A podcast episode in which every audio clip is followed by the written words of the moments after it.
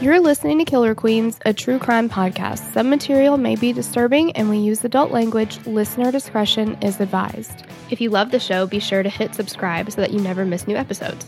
And if you want to support the show, please visit www.patreon.com slash killerqueenspod, where as little as $3 a month gets you early access to shows and amazing additional content. Now on to today's case. What's up? Hey y'all. Hi. Here we are again. Here we are, there you are. yep. Here. Everybody's where they're supposed to be. Love it. So we're gonna do the American murder mystery Pamela Smart. Yes. They have it as Pamela, right? Yeah. Um, and please forgive us for all of the New Hampshire accents. It's going to be wicked awful. I feel like I've been really practicing and it's not getting any better.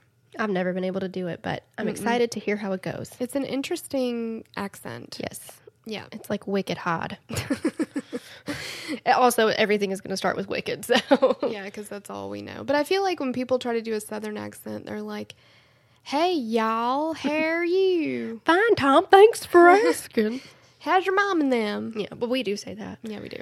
All right, well, let's get into it. Here we go. Bill Flynn was so obsessed and so love struck, he might have done anything to be with Pamela Smart. Made a lot of mistakes so far in this case. I sure have. Is killing your husband one of those mistakes? No, it wasn't. The target was me. It was all about me. There was so much red hot information, all negative to Pam Smart. She's trying to scare me into shutting my mouth. The first day of the trial was unlike anything I'd ever seen. Those young men knew what they did then. Billy was living a fantasy. What could be the other side of this story? It was just a war of words. Who else could defend me but myself? It's teenager against young adult. Who do you believe?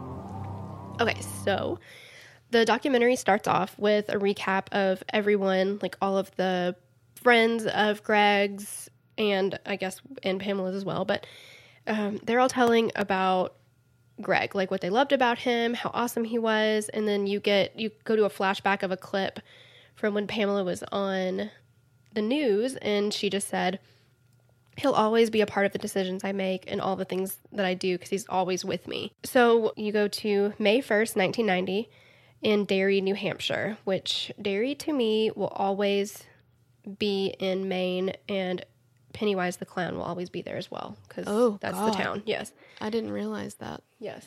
I must have blocked it out of my memory. Yes. But that's where the scene of the crime is. And it's a Tuesday night. And um, Diane Dimond, she is one of the reporters. Wow. So really whistly S. I love Diane Dimond. She is great. She is classy. I just she's she's everything I wish I could be. And she's got a nice little haircut. Like, I really like her. She does. She's beautiful. She's well spoken. Mm-hmm.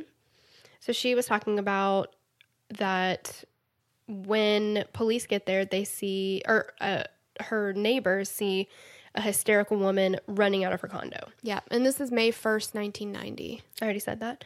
You did? I sure did. You just don't pay attention. You don't listen. I'm so sorry. hey everybody, it's May 1st, 1990. I came up with that. Yes, I never said it at all. So then there was the 911 call, and Pamela is on the phone with poli- or the dispatcher and saying that she thinks that her husband needs medical attention. That It's so weird. She's like he's passed out. Mhm. What what do you mean? Like it's just just the weirdest thing. Like yeah. and she never really like it's I don't know. I mean, we always go back to like the sense of urgency, but it's kind of just I don't know. She's not Well, doesn't seem alarmed or really, you know, I mean, she's kind of like she's making it well it's an it's a neighbor that calls but she's making it like you can hear her in the background and the guy the dispatcher's like do you know why he's passed out and the girl's like do you know why he's passed out and she's like no he's just passed out he needs help it's like well what are you doing Yeah, exactly. you're all the way over here Exactly, yeah. So Derry police enter the home of Pam Smart. She was 22 at the time. And she's um, convinced that her husband of less than a year, so they were coming up like the next week, yeah would have been their first wedding anniversary. He needs medical attention. So Pam says that everything was instantaneous. And this is the documentary is kind of interesting because they interview Pam. Yeah, I I thought so too because they talked about like kind of in the intro that they were going to interview her. So I knew at some point we were going to see her. I didn't think we'd see her right here. I was really like, surprised. instantly. Yeah, I thought it was going to be one of those things where like they go through the whole thing and then in the very last episode they'll be like, and an exclusive like bombshell, blah blah blah blah. She drops some things that she's never before told anybody else. Like I thought it was going to be a real cheesy thing, but they just like bust out and talk to her immediately. Mm-hmm. Yeah, so she says that the police were right there, and so was Greg's family because they lived right around the corner. So they arrived right, uh, I guess, around when the police arrived. Yeah. She said that's when she heard the officer said to say he's dead, and she said she doesn't remember the entire night, just flashes of it because everything was blurred. She was super upset. She cannot remember, you know, how like when you think back on a very either traumatic memory or, you know, busy or something like that, like it's, Yeah. you get like little blips of it, not really the entire thing. So, right after the body is found, a homicide detective is assigned to the case. And His name is Dan Pelletier. I was going to say it. I'm sorry. I don't care. He was saying, which is really interesting to me, and I don't know if it happened, like if it was just the time in history or what, but he was like, Derry is, I mean, it's a very small town. There were like, he's, this is May. He said there were no other homicides that entire year, so up until May. And he was like, and probably the year before, like nothing happens Yeah, there. they did not have Super low crime rate. Great. God. Yeah. Yeah, I thought that was interesting too. It was like it may have even been more than a year. It's Mhm. like, well, I guess you might as well go ahead and tell us you didn't know what the fuck you were doing. Just kidding. Yeah. You didn't have any because you weren't looking for it. Obviously. Oh, Yeah, it's his fault. it's his fault. There you go. He said when he walked in to the house, he noticed Greg's body laying in the hallway and he came up on his feet first. He said his arm was out, like kind of sticking out, and it appeared there had been a struggle of some kind. Like the condo that they lived in had been ransacked. There was a stereo that was turned upside down. Um, jewelry was missing. Like, Yeah, drawers were just like pulled out. yes, clothes everywhere. Yeah, it was definitely a huge. It was just a mess, is it what was it a big mess. If if my son was there, he would say, "Look at this big mess." He would not have been happy about that. No. You'd be like, what happened to my home? I just cleaned it up in here. but um, Detective Pelletier said that there was no sign of forced entry. So the back door was ajar. It was mm-hmm. not not open all the way, but it was like a couple inches open. There, they had like I don't know what you called these doors, but it's like to go into the basement. Yeah, it was almost like a cellar or Yeah. like a storm shelter looking. Yeah, like on the movie Twister. Yeah. and those were like not locked or chained or anything. No. Like there was it was so easy to have gotten into that Yeah. house. Yeah, so that's the thing. Like they're they're saying there's no sign of forced entry, which obviously that's gonna perk your ears up when you're thinking about is this a home invasion or a burglary or whatever. Mm-hmm. But at the same time, there were entryways that were either open or not locked. So mm-hmm. you're not necessarily gonna have forced entry, I think. And as far as where Greg and Pam lived, so it's kind of hard to. They live in a condo. They don't live in a, a standalone home. So, like, if you're looking at their condo from the front of it, their condo is the last one on the right. And it's connected to other condos. Yeah, it's connected. So it's got one directly connected to it on the left. On the right side of it, so if like you're looking at the front, they've got like steps and there's like a little stoop in the front door. There's not there's nothing else there. If you were to go around the right side, that's where those like cellar door things were that lead down into the basement. And then if and then off to the side there's like kind of an open area of grass and then there's more units like off, but it's a separate building. And then around the back is their they've got a back deck and that back door was open or slightly ajar. Yes. So it's not it's not like a standalone home and they did have another unit directly attached to them. And they were just kind of surprised that because I think that the initial thought with everything being ransacked and then the jewelry missing and stuff like that was that it was a home invasion and a burglary gone wrong. Yeah. Um, but then next to Greg's body, his wallet's still there. and he still has his wedding band on. yeah. And there were things like the radio. I mean, if you're In 1990. Yeah, if you are going to burglarize someone's home and you're going to leave those things, like I understand not picking up a tube TV because those shits are heavy. They're very heavy. But the radio and then his wallet for sure with the credit cards in him, um, I don't know. It just doesn't make any sense to me.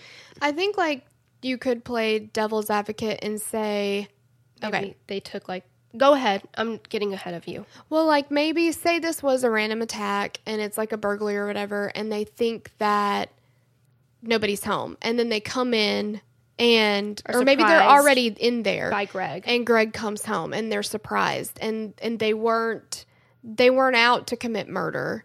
They brought a gun for whatever reason, just to maybe. Well, they didn't know anything about a gun. There was a candlestick next to him that looked, Right. it looked like it had some blood on it to me, but they said there was no blood. They couldn't see. There was Yeah, no there blood around him, so they yeah. thought that was blunt force trauma that killed him. Yeah, yeah, it wasn't directly obvious like what had happened. But like say these are burglars and you know, they just they bring a weapon with them just to bring a weapon with them. Everybody, everybody, grab a weapon. So Greg comes home, they are surprised, shit goes wrong, Yeah, and they "Whoops." end up killing him, and then they're like, "Oh fuck, we got to get the fuck out of here." Maybe they do And leave. we got to leave this fucking house if, before we fucking do something else. I don't want to fucking get arrested, but like God, if the if there was a cursing police, I'd have to turn you in. life in prison. um, but I think it's possible in that situation that maybe you do, if you are, you know, surprised things go away not according to plan, that maybe you're just like, you know what, let's get out of here. Right. And you forget to bring the stuff with you because you're just like, oh my God, something happened. I killed somebody. Yeah. Like, I think that's possible. Sure, it's possible. Um, it's a lie, but it's possible. Yeah, I think once you look at everything else in this case, when you put it all together, that's not what happened. But it is possible. Yes. Okay. We get it, Torella. So, without any suspects, police were like, let's look at who Greg is and, or, excuse me, was. So, they learned that Pam and Greg met in college. Well, they were both in college. They went, didn't go to college together, but they were both in college. I don't think Greg went to college, did he? Yes, he did. Oh. Rude. He went in New Hampshire. Oh, I thought. Okay, I misunderstood because Diane said he wasn't really concerned with that kind of stuff. I misunderstood. Yeah, she said he wasn't a very good student. He didn't want to, like, Oh. he wanted to party and not do his schoolwork. Oh. Okay. Yeah. I mean, I don't know why you would be so disrespectful to Diane and like not listen to her. Yeah, that's true. That was disrespectful of me. I'm so sorry, Diane. I, I mean, just get it together. I thought I knew where you were going and I didn't. But they said that Greg was a fun loving guy, that he was always down for a good party, which sure. I have been that way in the past. I don't like parties anymore, really, but I like to have a good time. I mean, who doesn't? He sounds like a hoot. He was, I think. Um, but he was not the kind of student that Pam Wojas Yeah. Was. Wojas. She was an overachiever. She was exactly the opposite of him. Like she was very, very into her studies and doing her lessons, as our granddaddy would say. Mm-hmm. And she was just like overachieving over here, overachieving over there. Yeah. And she grew up in Miami, Florida. Yes. Her dad was an airline pilot, and she said her mother was a great homemaker. And I was like, that's a nice way to say that. That Like, is because you are. That is your job. Yeah. I mean, that's a full time job. Yeah. And she was like, you know, she was always around, really involved in our lives. And I mean, she sounded like she had a lot of respect for both of her parents. But Definitely. When she was in the eighth grade, though, they moved to New Hampshire. Mm-hmm. And Sonia Fortin Simon, I love when people have like, it's their maiden name as their middle name or, you know, maybe a hyphen or something. I don't know. But they like, hi, I'm Sonia Fortin Simon. Like, it's, Yeah. she could just be Sonia Simon. yeah. But she didn't want to, and that's her prerogative, and that's fine with me. Well, I mean, how else are you supposed to get compliments on your hyphen if you don't even have a hyphen? That's true. That is true. A little Uncle Buck UB humor for you. She said that she was Pamela's best friend and that Pam in college was a radio DJ. God. She loved heavy metal and she was super into Van Halen. She even had a dog that she named Halen, but she was known as the Maiden of Metal, which okay, I don't know. She had the hair for it. She sure did. Oh she had like the exact same hair that all of the heavy metal dudes had then. It was like Yes. a perm that was like brushed out Oh yeah.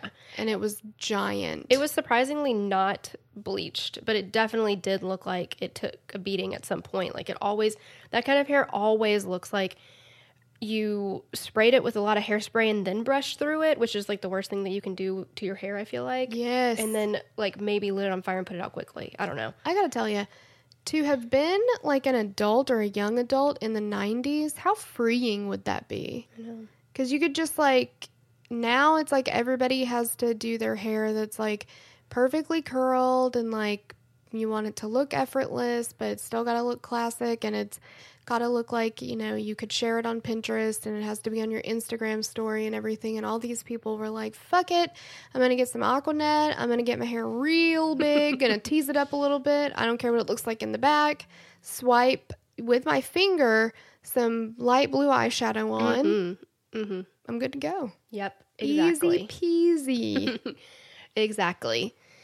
And that was the style. And that's what, because later on we'll talk about a reporter. Um, and he met Pam and he, and I'm sure for the time it was Oh, great, yeah. but he was like, she was, she looked beautiful. Shoulder pads, but days. And they were nice looking shoulder pads. like sure. she, she really, really turned it out. It was nice.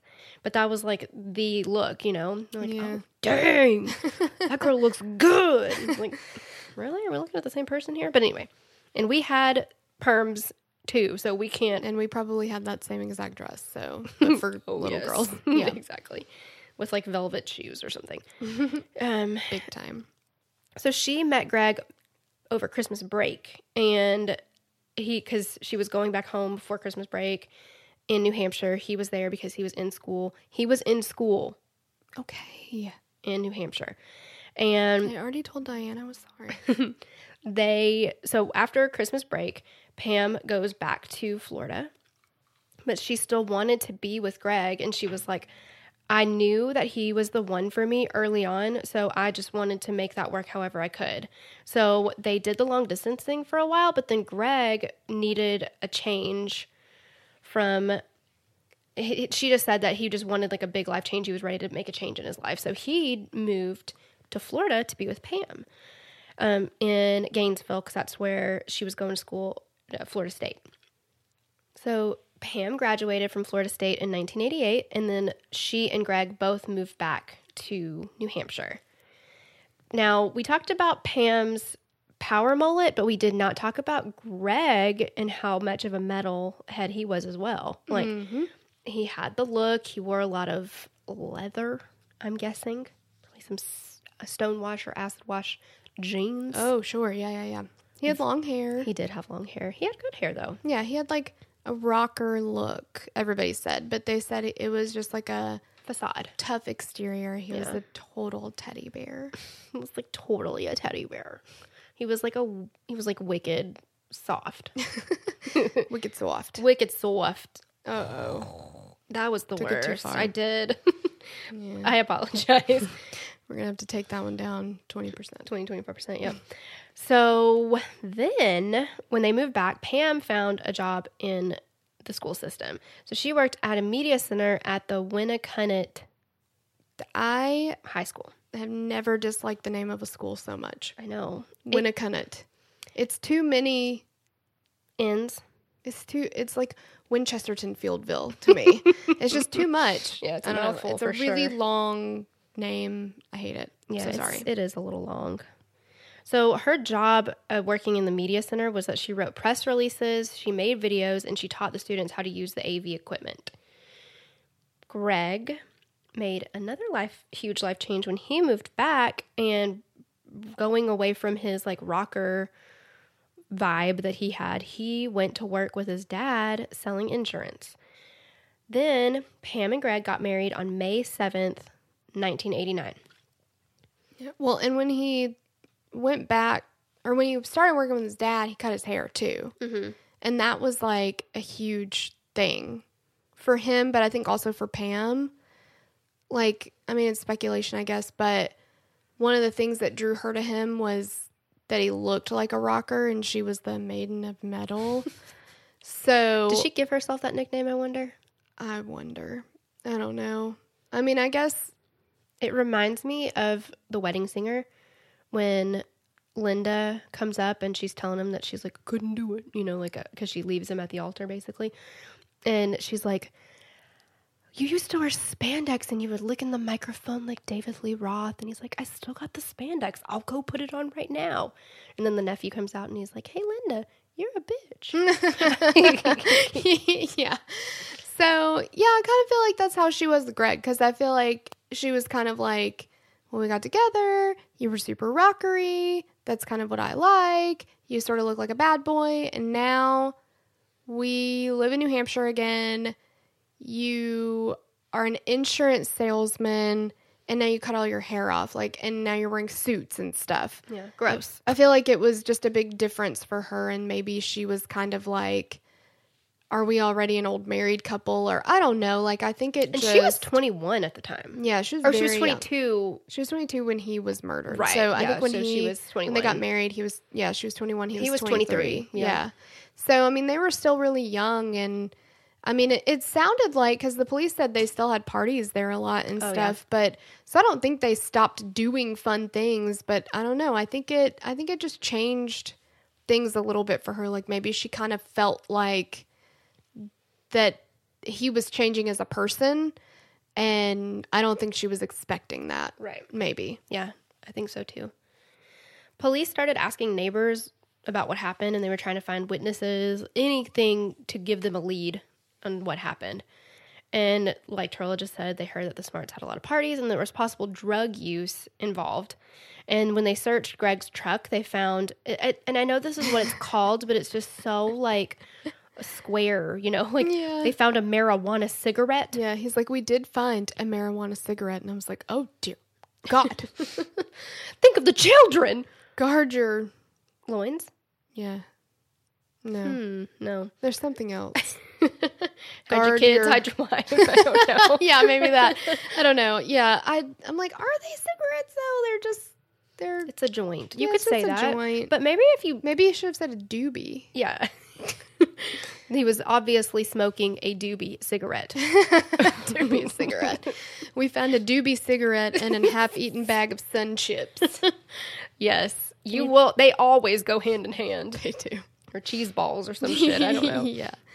So they thought that maybe Greg was involved with drug dealing, But then the next thing that they said was the police searched the condo for narcotics but find nothing. I'm like, just because you do you smoke a doobie Cigarette. doesn't mean you're you're Like, like, loaded up with pills and heroin and drug shit. ring and trafficking. Yeah, I was like, Yeah. what do you mean you're looking for narcotics? Those are not the same thing. Maybe they didn't look in Pamela's bum because that's probably where they were hiding it all.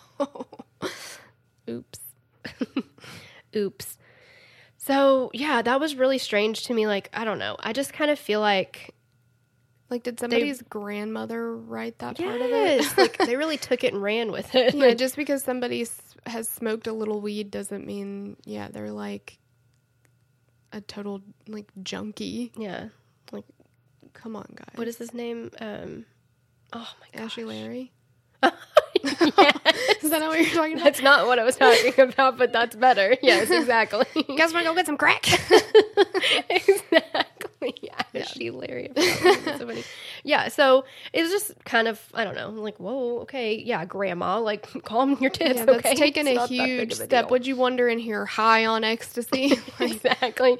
Clearly um, doing lines of shrooms. yeah. So they, the middle of the night, Detective Pelletier receives an urgent request, and friends of Pam's start to, like, they're calling the detective to tell them that Pam really wanted to talk to them, and she was wondering why they didn't want to talk to her.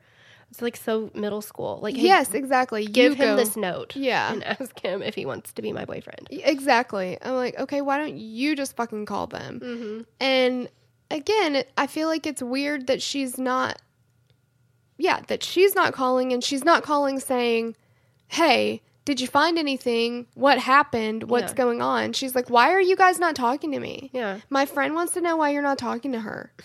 Are you mad at her? Right. What's wrong? Like, Quit. I, I think she wanted Freaking weirdo. them to call. She wanted to be like the object of their. You know what I mean? Like she wanted to be the most important person. But I think also she I think she was nervous maybe because Sure. she had something to hide, I think. So then she's like, "You call and find out why they're not calling me."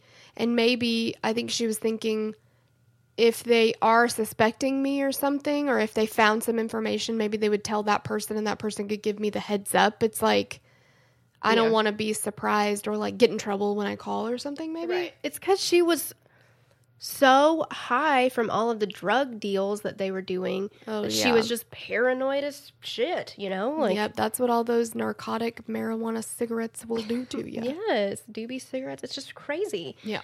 So then Pam, and I'm guessing her friends, because she obviously can't do anything her fucking self, Yeah. went to the Derry police station and they were, or they, she was interviewed by the detectives. So they took her into a side interview room to talk to her. I don't know why it's important that it's a side interview room, but it was a side interview room. Okay, good. Not a center one, definitely a side one. It's on the side. Got yes. it. So they questioned Pam about the night that Greg was murdered, and she said that that day she had to attend a meeting at school, and it was a school administrative unit meeting. She called Greg around three to tell him that she was going to go to that meeting, and she said that's the last time that she talked to him that day. And she says she got home around ten thirty that evening because the meeting ran over. But it's like that's a freaking long meeting. That's a super long meeting. And what I gathered from that was because, like, you know, they were like, this was not a normal day for Pam. And, you know, she had to be there late because her thing was the last thing on the list or whatever. But, and I think Pam, so obviously, if she finds out she's not in trouble yet, she wants to talk to the police immediately because she's got to get all of her information out. She wants to tell them, recount all the the parts of her day mm-hmm. so that they see that she couldn't have been there because she was at this meeting and other people saw her there and all this stuff. So in her mind, it's giving her this alibi. Right. Now, as a trained detective myself, Well, yes, of course. I was wondering how you what your take on it was. Yeah, I'm glad you asked. So I know that when a murder like this occurs, and this happened to be a day out of the ordinary for the victim's spouse, that's a red flag. Now, It's what we in the biz call a red flag. exactly, because if this was a run of the mill day for her, and maybe somebody had like been watching their house, like casing their house for some reason to like, hey, I've been looking at these condos and we're gonna hit one or Like whatever. Home Alone style. Exactly. They're casing the place and they they get to know their routine. They know that Greg works till so and so time. Uh, Pam's normally not there. Like they're gonna try to find typically a time when they think they're nobody's, Nobody's gonna, be, gonna be home. home. Sure. But when there's a special circumstance like an after school meeting, That no one could have known about. nobody could have known about it. So now the perpetrator has to find this out. How do they find this out? Because they know the victim or they know somebody that lives with the victim that's going to tell them what's happening. So this is special information that now they've got to get instead of just like it happening as it normally happens.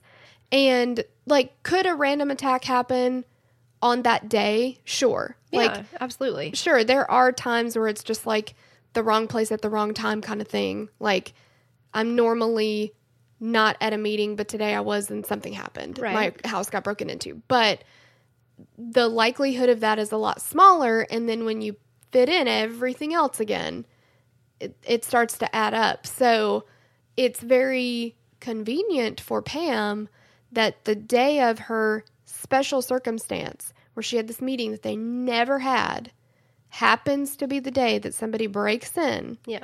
and murders her husband. Mm-mm. It's a little, it's, a little suspicious. Yep, exactly. So she says, because now we're talking to Pam again. Well, Pammy says that she was walking up to the condo and she noticed that the lights were off, which was strange because Greg was there because she saw his truck there. Mm-hmm. So, and he's not one. Well, maybe once he got his um, lo- insurance job, now he goes to bed promptly at eight thirty every night. I don't know. I don't know with the man, but I mean, maybe he has to wake up really early. maybe maybe he fell asleep and he's watching TV. And you know, all kinds of things can happen. But anyway, she said it was weird. So then she walks in and she saw she sees Greg laying there. There's no blood or anything, so it looked like he had been hit and like he had gotten hit in the head. So she looked up and noticed that the house was ransacked. And she said it looked like somebody had been in the house and she didn't know if maybe that person was still in the house. So she gets scared. She doesn't want to stay there. She runs to the neighbors. I think that part is understandable.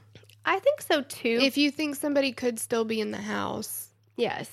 you'd want to maybe make a phone call, but at the same time, maybe you don't want to go inside your own house to make the phone call. You don't want to get deeper into the house in case somebody's still there. I guess I get that.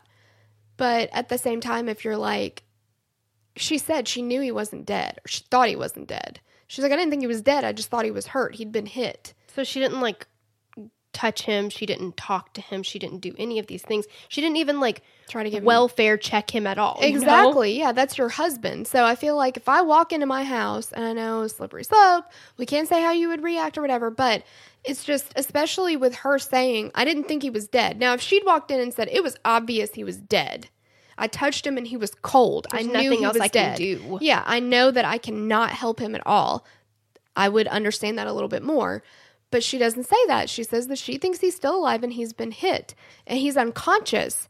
So I feel like if I walk in and I find my husband and it- I think he's unconscious and I think he needs medical attention, I don't think you're going to be able to pry me off of him. Well, exactly. And I also think that it's not crazy to assume that you wouldn't be using a rational mind in that kind of situation. You know what I mean? Like, I don't think, because I, I know we always do that whole slippery slope where it's like, well, we can't say what we would or wouldn't do. However, I can pretty safe, pretty much safely say that I would not be thinking correctly and I would probably be like in fight or flight mode and then also just like not doing the maybe the, not the smartest things but you know what I mean like it's just going to be like oh my gosh my first priority is this person that I care about that is on the floor Right. Yeah, because you're not going to be thinking like well, if somebody murdered him, I don't need to get my DNA on, uh, you know, like you're going to be all over them, you're going to be touching them, you're going to be you're going to be feeling, you're going to be checking for a pulse, you're going to be maybe starting CPR, you're going to be do touching his cheek. Greg, wake up. Greg, are you okay? Greg, what's going on? Like you're going to touch him and you're going to talk to him and Right. she didn't do any of those things. exactly so she runs to her neighbor's house and starts banging on the door and asking for someone to help her. And that's when we hear the 911 call. So, detective asked Pam if her husband had any connections to the drug trade or if he had any money problems. And she said no, uh, that um, everything is, she is revealing is pointing to the burglary gone wrong type of scenario. Right. But when detectives searched the body the night of the murder, they noticed that his wallet was still there. So that's like, they're like, eh, I mean, it kind of seems like that's what it is, but also there are some red flags Yeah. going on with that as well. Yeah. So the medical examiner confirmed his cause of death, and they thought at first, like we said, that it was blunt force trauma, but then they found out that it was a bullet, and it was a medium caliber caliber bullet that they pulled from his brain or from his head, and he was shot execution style.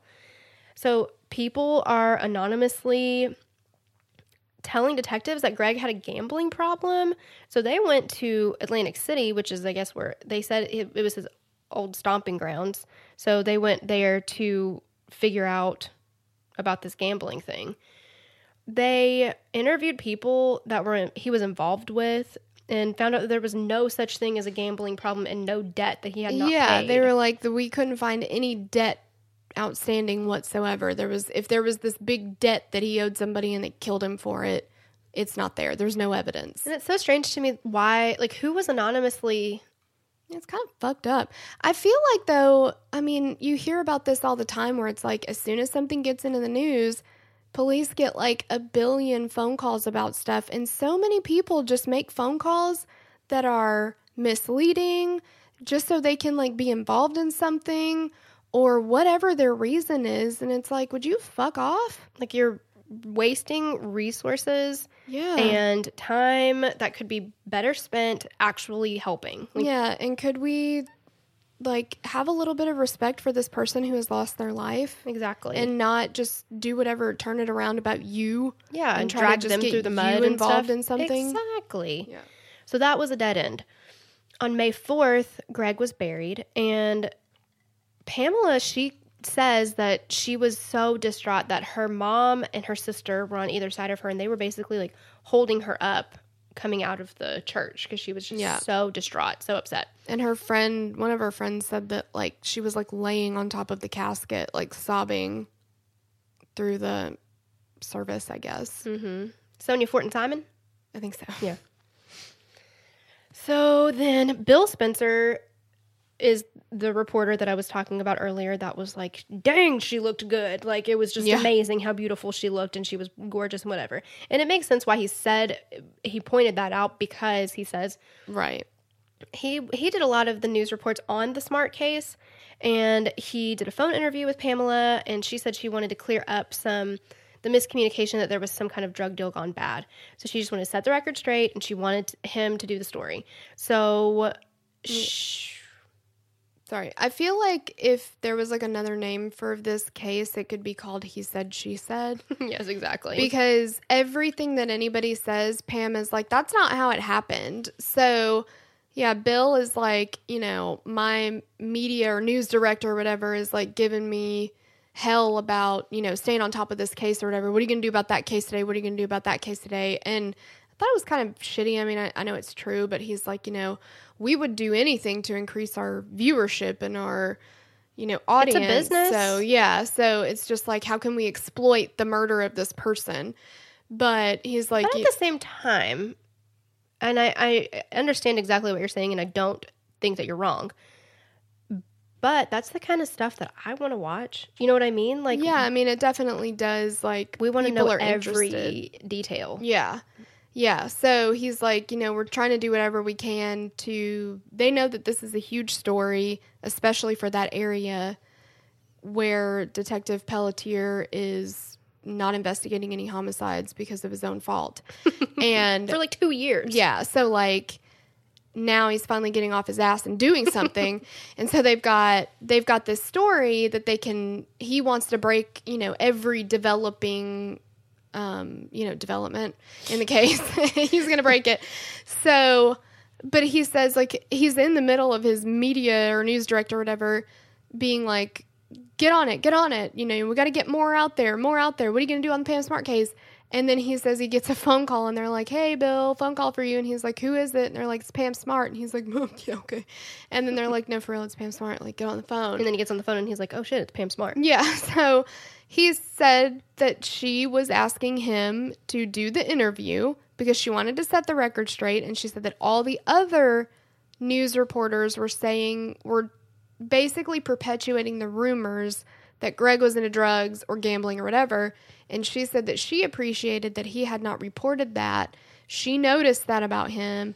So If you watch she- Letterkenny, she was Squirrely Dan in him, and she was like, and that's what I appreciates about you. and um he was like oh, okay you know cool love it whatever. And she's like well i want to give you the interview because i trust you to actually get the information out there correctly or appropriately. And he's like okay. And then they asked pam and she's like uh-uh that's not what happened. I didn't know who he was. What do you mean i called him? I didn't know who he was. Like i just he was calling my house all the time he was calling my parents house and telling them that he was going to uncover all of these like dirty secrets about Greg that he had discovered on his own investigation and all this stuff. And so finally I was he kept saying, "You're the only person who can clear this up, Pam." I I just don't see Bill as an intimidating person like that. And if we know anything about Pam, I'm shocked that that the way that it went down was that Pam actually called Bill because in her classic Pam behavior, she would have gotten her friend to call him. Yeah, exactly. That's true. But Yes. it's not Do you want to interview me? Check yes or no. exactly like she obviously, even though the first route that she went with the detectives was to send her friends in for her, but she's looking for attention. Like mm-hmm. obviously. So it's like Yeah. who are you going to believe? I mean, it kind of I I don't know. I believe Bill Spencer, you know. Yeah, I do. I I think that she called, especially her behavior through the interview. Yes. I think that she sought it out. Police, of course, like they do with everybody, they're like do not go on the news. Don't do it. Do not do any interviews. And she's like, "Okay, except psych, I'm going to do it anyway." Yeah, she's like, I. The more she thought about it, she just really needed to like clear Greg's name, and she just had to clear all this stuff She's just up. doing it for so- Greg, yeah. Yeah. So three days after Greg's funeral, Pam sits down for an interview, and Bill. That's when he was like, "She looked so stunning that I couldn't even contain myself." He didn't say that, but he No. was like, "She looked great. Her makeup was great. Her hair was great. Her outfit. She was dressed well. She just looked beautiful." And he said that, that was really weird to him because he's like, "This is three days." Yeah, she's not even a week out after her husband's been murdered, and she looks like a million bucks, basically. Mm-hmm. Yes. Like she looks like she woke up feeling great. She had her pressed juice. She went to yoga. she got a blowout. Sure, she did. She went to Starbucks too. Yes, girl. that's just a that's just living your best life and that's what pam was doing that morning she was just like living her best life and earlier in the documentary diane dimond she asked pamela what she wanted to be when she grew up Yeah, like what did what were your hopes? aspirations what was your when you went to college? What did you want to do with that? And little Pammy was like, I want to do what you're doing. I wanted to be a reporter. She said she didn't really, she wanted to do like human interest pieces. So she didn't really care about the blood, the guts, the glory, like all that stuff. She just wanted to talk to people about their stories. So that plays into this part of what Bill recalls. He was like, they're sitting there doing this interview, and she gets up and she's like, Well, hang on a second. Wouldn't it be amazing if we went into the kitchen? I got into the freezer and took the top layer of our wedding cake out, and it would just be great for the story. Like a great shot of that. Yeah, like why don't you get that shot? It would just be like a really poignant moment in this story. And Bill's like, What? Yeah. Um, Squeeze me? he said that's when he realized that she was thinking more like a reporter and less like a victim of murder. Yeah, like I feel like she was using that moment. She's like, "Okay, well, I'm I want to be a reporter. This is me being in the media. People already feel sorry for me cuz my husband's just been murdered, but I am going to use this chance opportunity Stepping to stone. Yes. show off my skills as a reporter." So she's the way that She's she talk- directing. yeah, she's directing it and the way that she's talking about the future and all that is you i feel like you can see that that's what she's trying to do Yes. that she's trying to get the attention of somebody who's going to turn around and like hire her Yeah. off of it She's like, you want to do good, and you hope you do good, and I think I did pretty good. yeah I woke up with a bright outlook on the day a year ago, now facing one of the happiest days of my life and the beginning of our future together. And today I have to wake up and realize that there is no future for us. There's a future for me, but not for us. and just the way she's saying like a year ago i woke up now facing one of the happiest days of my life. Like i think she i think if you really went through all of her stuff you would find a diary where she tried to write that script over and over and over. That's not how you now facing one of the happiest days of my life. That doesn't even sound right. I don't know. And she She had doesn't sound like off the cuff, candid speech. exactly. And she Unless you're Ashley Parker Angel.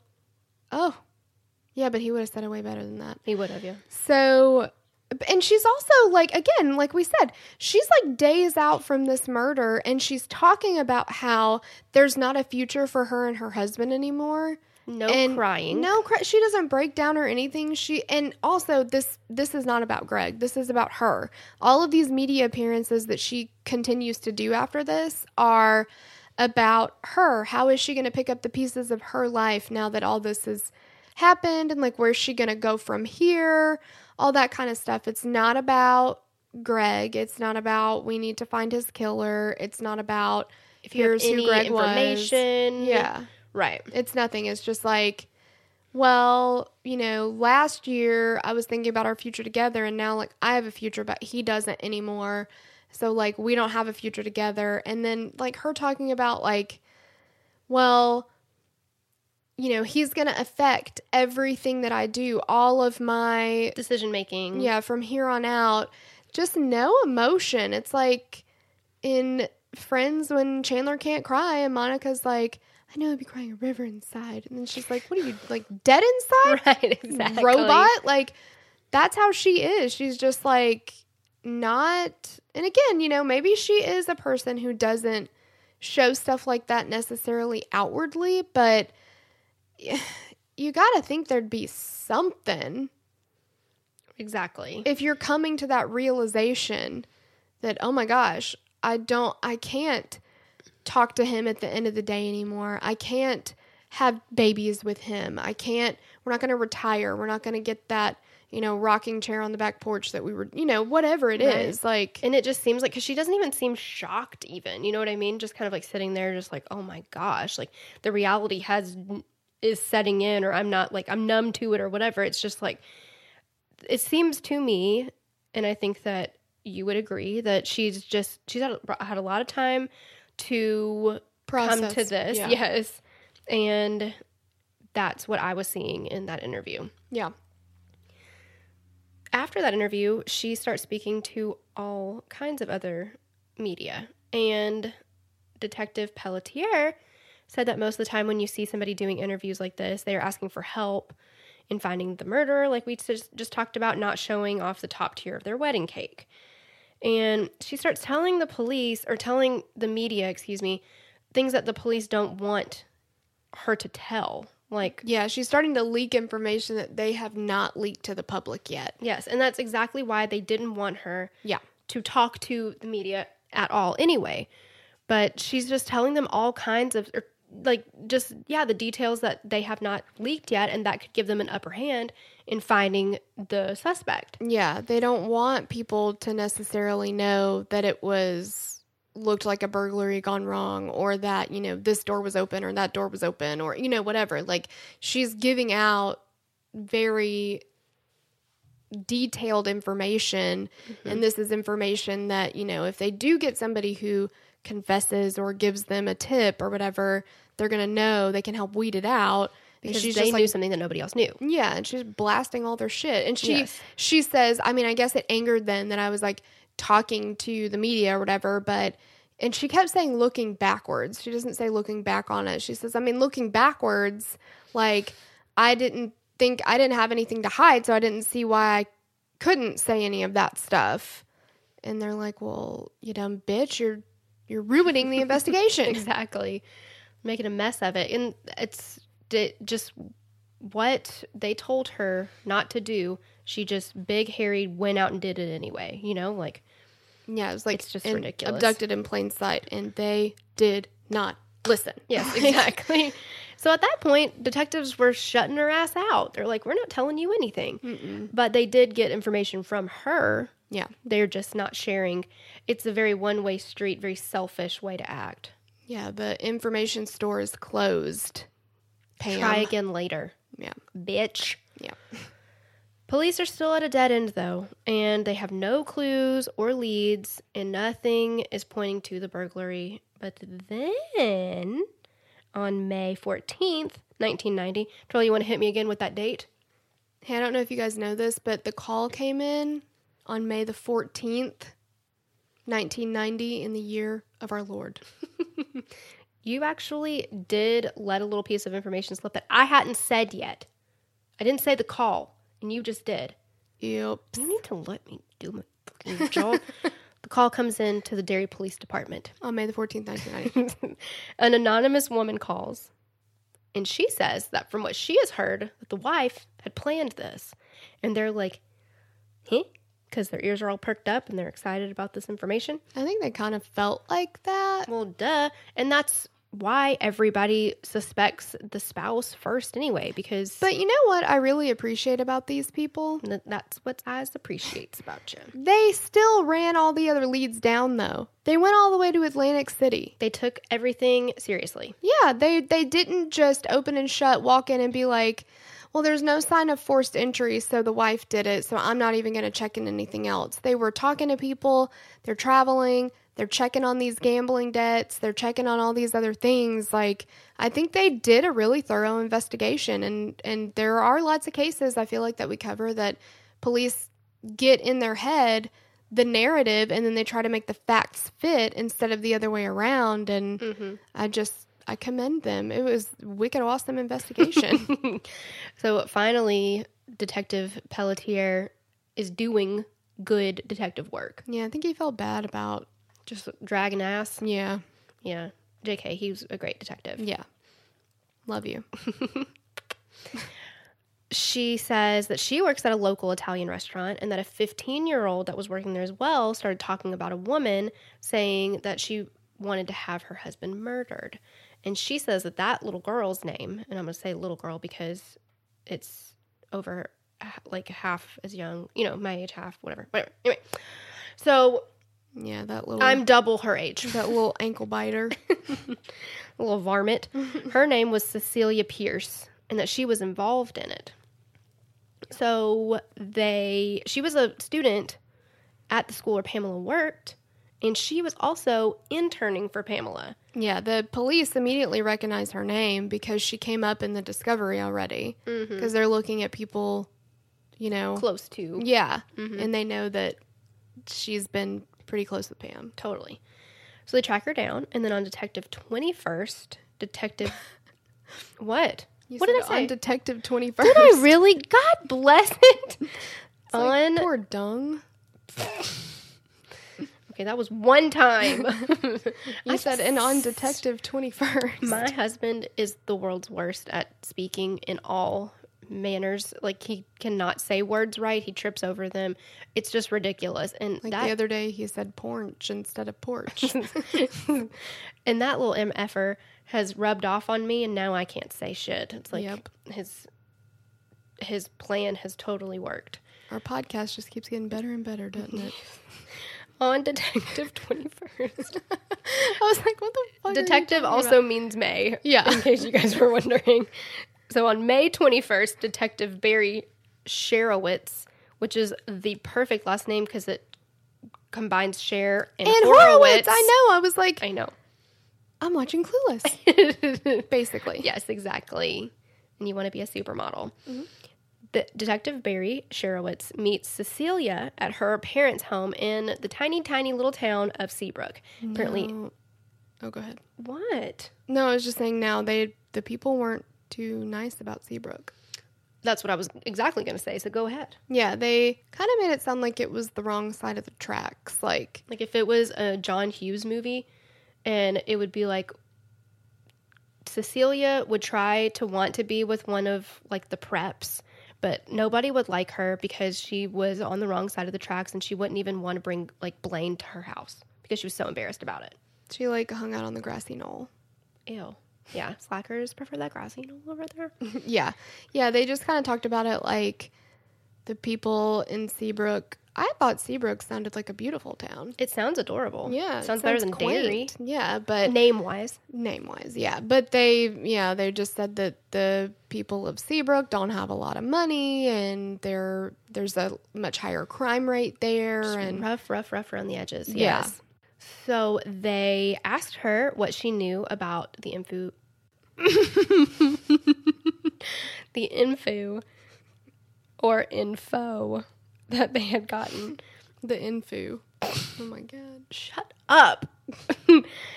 in the anonymous phone call. And she said that she didn't know what they were talking about. She didn't have no information. okay, we'll, Damn it. we'll lock it up. She didn't have any though. She didn't. And he continues to probe and probe and probe her. And then he got a strange detail. And she said that she had stayed at the Smarts condo the week before the murder. And For like the whole week, right? yes, a whole week. I don't know why, but she was there and Detective Cher Horowitz was like, "Excuse me," because Pam never said anything about that. Like, they asked her to give them a list of everybody who has been in the condo.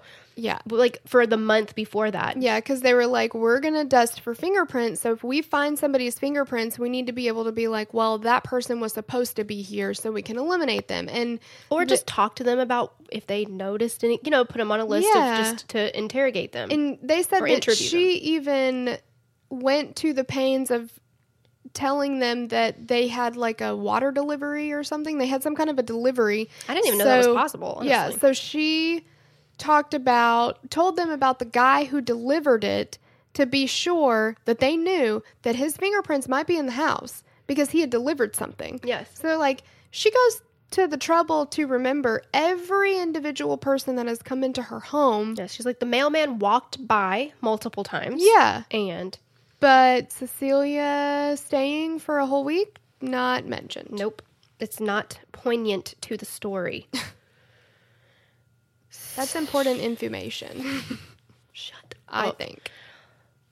They look back on the entire time that Pamela has been alive after the murder. Like everything. They're, you know, looking back on all of these instances and they're like, well, Pammy's acting a fucking fool. Like she's acting weird. And of course now, I mean, I think that during it, they're like red flag, red flag, red flag, but they're really, really taking note of that now. Yeah. the night of the interview, she was thinking, like he, um, Detective Pelletier's recalling this, and he's like, the night of the interview, she was thinking like a million miles an hour. She was having like been trying to get her story straight. There's no emotion, no tears, no breaking down. And then Pam, she was getting real frustrated with this case. She was saying that nothing is happening with it. There are no leads. They're not talking about it. There's not a lot of media coverage on it. So on June 6th, I don't know what other word I could use there instead of detective, but on June 6th, she invites Bill Spencer back over to her home to do another interview, which she does agree that that's exactly what she did. She did not say that he was barking up her tree about it. Yeah, that's true.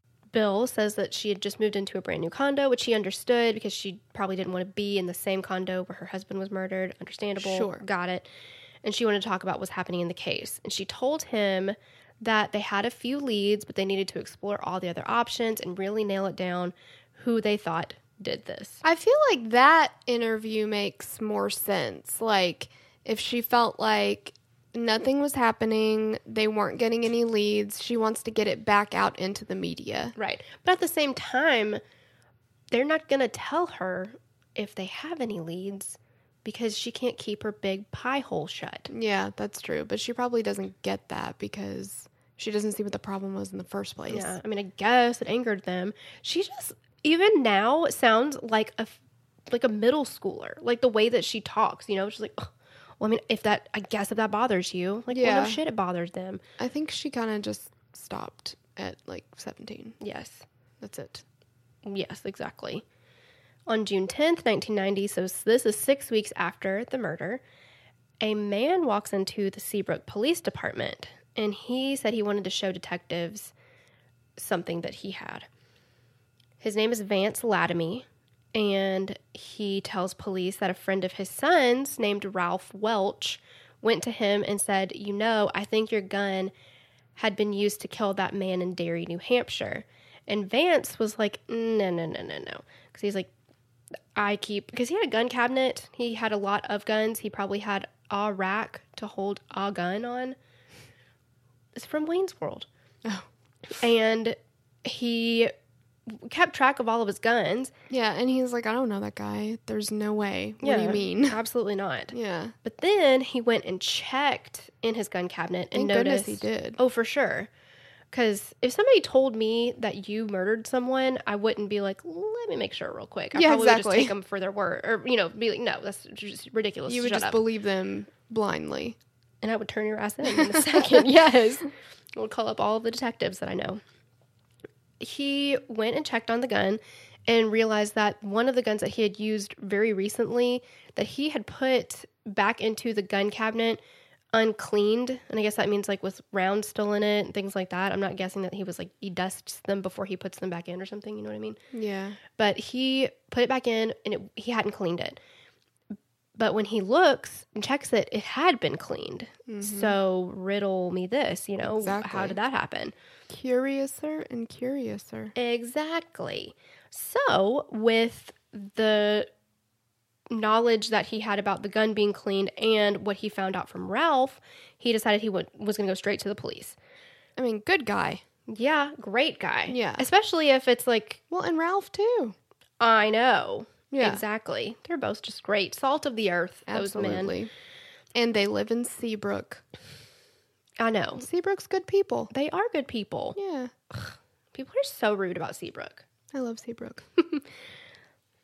They examine the pistol, police do, and find out that it's a 38 caliber, which is the same caliber that was used to murder Greg Smart. Uh-oh. I know. Then they bring in Ralph Welch and they interview him, and they found out that Ralph Wel- Welch had been living with the Lattimes. They kind of took him in off the streets. I guess he, even though he is a good, good person, he maybe had kind of a rough upbringing, so he was wandering the streets, and they brought him in and let him live with them, which was very nice. Yes. Vance Lattime, great guy. Yeah. He is best friends with Vance's son named JR, who has very unfortunate hair and glasses. My goodness. He sure does. It's just really, oof. And he's also friends with another local boy named Pete Randall, and then they also have another friend named Bill Flynn. They go interchangeably. It's like Pamela, Pam, Billy, Bill, JR, and then I guess JR is also Vance. I think he's like Vance Lattime Jr., and they just call him JR. oh, okay, okay. Ralph said that he started hearing rumors about his friends and that they were involved in the murder of Greg Smart. And Billy was going around bragging about it. So Ralph asked him if it was true that they had killed him. And he was like, no, that's not, no, that didn't happen. But then he overhears them talking about who would be next, like who they would kill next. So he goes back in the room and he's like, uh, I cannot believe that you guys lied to me about this. I just asked you and you said it wasn't you. And then Bill then goes on to tell him the story of how they did it. And he said that Pete held Greg's head and Bill pulled the trigger. And they were supposed to get insurance money from Pam. Detective Charewicz asked Ralph if he knew why Pam had wanted Greg killed. And he said that she told, I guess, Bill, or all of them, I don't know, that Greg liked the dog more than he liked her and that he was worth way more dead than he was alive. Hateful. Mm-hmm. Exactly. Then investigators look at the boys that Ralph had named, and they all had some like kind of minor juvenile delinquent type stuff on their records. Like they would steal car stereos out of cars and um, minor thefty kind of stuff. So then they go to the Winnacunnet High School where Pam worked, and they found out that Bill and JR knew Pam personally, and all the students had to go through what they called Project Self Esteem. And Pam was one of the mentors of the school, so she worked directly with them on Project Self Esteem. Yeah, she makes high school boys feel better about themselves. Yeah, by touching their peens. Yeah, she's disgusting. So Billy, JR, and Cecilia were all part of that project. They also found out that Pam had just collected $140,000 from Greg's life insurance policy. Yeah, which was, I mean, a lot of money. He had like three or four policies that totaled that. And, he's she only made sure- 23, 24 years old. Yeah. And, And- and like he sold insurance, so maybe that's why he had a little bit more. I don't know. But I think at that time, now this is just me. I don't know that this happened, but at that time, I think you could take out policies on people without them having to sign off on it or whatever. But there were several policies and they totaled 140,000 and like that's a bunch of money for this 22-year-old woman. Right. In 1990. Yeah, to just like be handed. And she had cashed in all of them. So to me, I don't know. I mean, you know, again, the other side of it is you've got a house, you've got bills you've got to pay. And you are working on only one income to provide all that. Right. So you're going to, and you've got funeral expenses and all those kind of things. But there was multiple life insurance policies and she had already cashed in on all of them. You know, I don't know. Exactly. Well, I mean, It that, that hair is not going to perm itself, Torella. Well, that's true. I mean, come on. I'm sorry. they detectives then they got a, all of the information that they needed together to get search warrants for their homes and arrest warrants for the boys. So then they go to arrest them. Well, Seabrook's teeny, teeny, tiny, right? And everybody knows everybody and talks about all kinds of shit. So apparently, all of the boys knew that they were going to be arrested for this. So they take the fuck off. They nobody can find them. They looked and looked and looked, couldn't find them. Then I guess their parents, like you know Vance, all of the other boys' parents were like, "Y'all need to turn yourselves in. Like this is ridiculous. You need to go do it." So then they did. On June 11th, 1990, they were arrested, and Pam called the police station to find out who was arrested for the murder because she's watching the news and she sees that three juveniles have been arrested in connection to the murder of mm-hmm. Greg Smart. Well, they wouldn't give out names because they were all juveniles. But they said that the pictures were on TV. That's what I'm saying. They said we don't. We're not going to give names. Here's what they look like, and here's where they go to school, and here's So it's like if you're in the community, you're going to be able to pick out who that is. because I'm that doesn't seem like it's protecting their privacy. exactly like I'm pretty sure, especially now. I've never seen anything where they don't give the name, but they show the picture. Mm-mm. Unless they don't know it, maybe or then something. also for don't know. Pam, if she was watching the news, She you're telling me you don't recognize. Billy Yeah, Flynn? exactly. What the fuck? I know, right? Maybe they should have posted a picture of him Maybe naked it wasn't or a something. nude Yeah, photo. exactly. She wasn't sure. Exactly. So she's trying to figure out the names, and then she said that she ended up figuring it out from Billy Flynn's mother because she called to his house. To find out if he knew who was arrested, she said. Why the fuck is she calling Billy Flynn's Why house? would he have any information? Exactly. Yeah. And she's the one who said it. Like she was like, I, I, I heard it from Bill, Bill's mother. Yeah. What? Ugh. So It, yeah, it just doesn't make any sense. Like, why during that time are you like, well, who could I call that would have information? Let me call Billy Flynn exactly. and see if he knows. Exactly. And he just so happened to be the shooter, and you didn't know that. exactly. Fuck off. I know, right? Bill Spencer then decides to do a little investigating of his own, and he goes to the high school to find out if there's a connection between Pam Smart and the boys that were arrested. So he goes into the high school, and the like super soon, like early on, he sees a newspaper. It like literally, it's like he walks in the door and there's a newspaper with like a light shining door. on it and yeah exactly. And it's the newspaper and there's a picture of two of the boys pete randall and billy flynn and pamela smart together. So it's like bada bing bada boom like there they are. In that's the, the, same fucking picture. yes then he goes to pam to ask her what's going on because now they have this rapport where he's been interviewing her a few times and he said that she opened the door like only a few inches she was i mean i saw I, there's don't, a I wouldn't even say it. was a few inches. Yeah, No. you couldn't see at all. no, exactly. And she's super distraught, like just really, really, really upset about everything. And Bill's like, Pam, come on. I mean, this is what you've been waiting for. Yeah, isn't this great news? They've Yeah. arrested somebody. Yes, like this is what we've this is what we've been hoping for. Yeah. And she said, I can't comment, Bill. I really can't. I'm totally devastated by this. Yeah. And Bill was like, Yeah, why are you so devastated? That's Yeah, what do you mean? Isn't this a good thing that they're like making arrests in your husband's case? Yes. You want to know what happened. Yes. Detectives then question the boys about Pam's involvement in the murder, and they just flat out refuse to talk because them being juveniles, their parents had hired lawyers. They can't talk to them without the lawyers present, all Yeah. the things. And they don't want to give any statements. And so they're like, well, fine. We're Going to to go into jail. Yes, and we're going to go crack Cecilia Pierce. Yep. She goes in with her mother and is interviewed. Barry Charewicz conducts that interview, and in with them is Captain Lauren Jackson. And I was surprised to find out because at first I was like, uh oh, female captain, love it. It's not, it's a man named Lauren. Mm-hmm. I, I thought, Lauren, I've heard that, but not because I was Lauren. like, I literally thought to myself, like, that's awesome. Or else we have a boy named Sue type of situation. Yeah, here. yeah. And that's exactly what happened. Yeah, they're they were not progressive in 1990. No. They were like a woman cop. no. She doesn't doesn't she have some eggs to fry? Right. So Captain Jackson tells Cecilia that they know that she knows something and that she better start talking. Mm-hmm. And Cecilia's mom is like, You can't talk to her like that. I loved how he was like, and he educated her mother. Just like he gave her the what for. I Yes, think. exactly.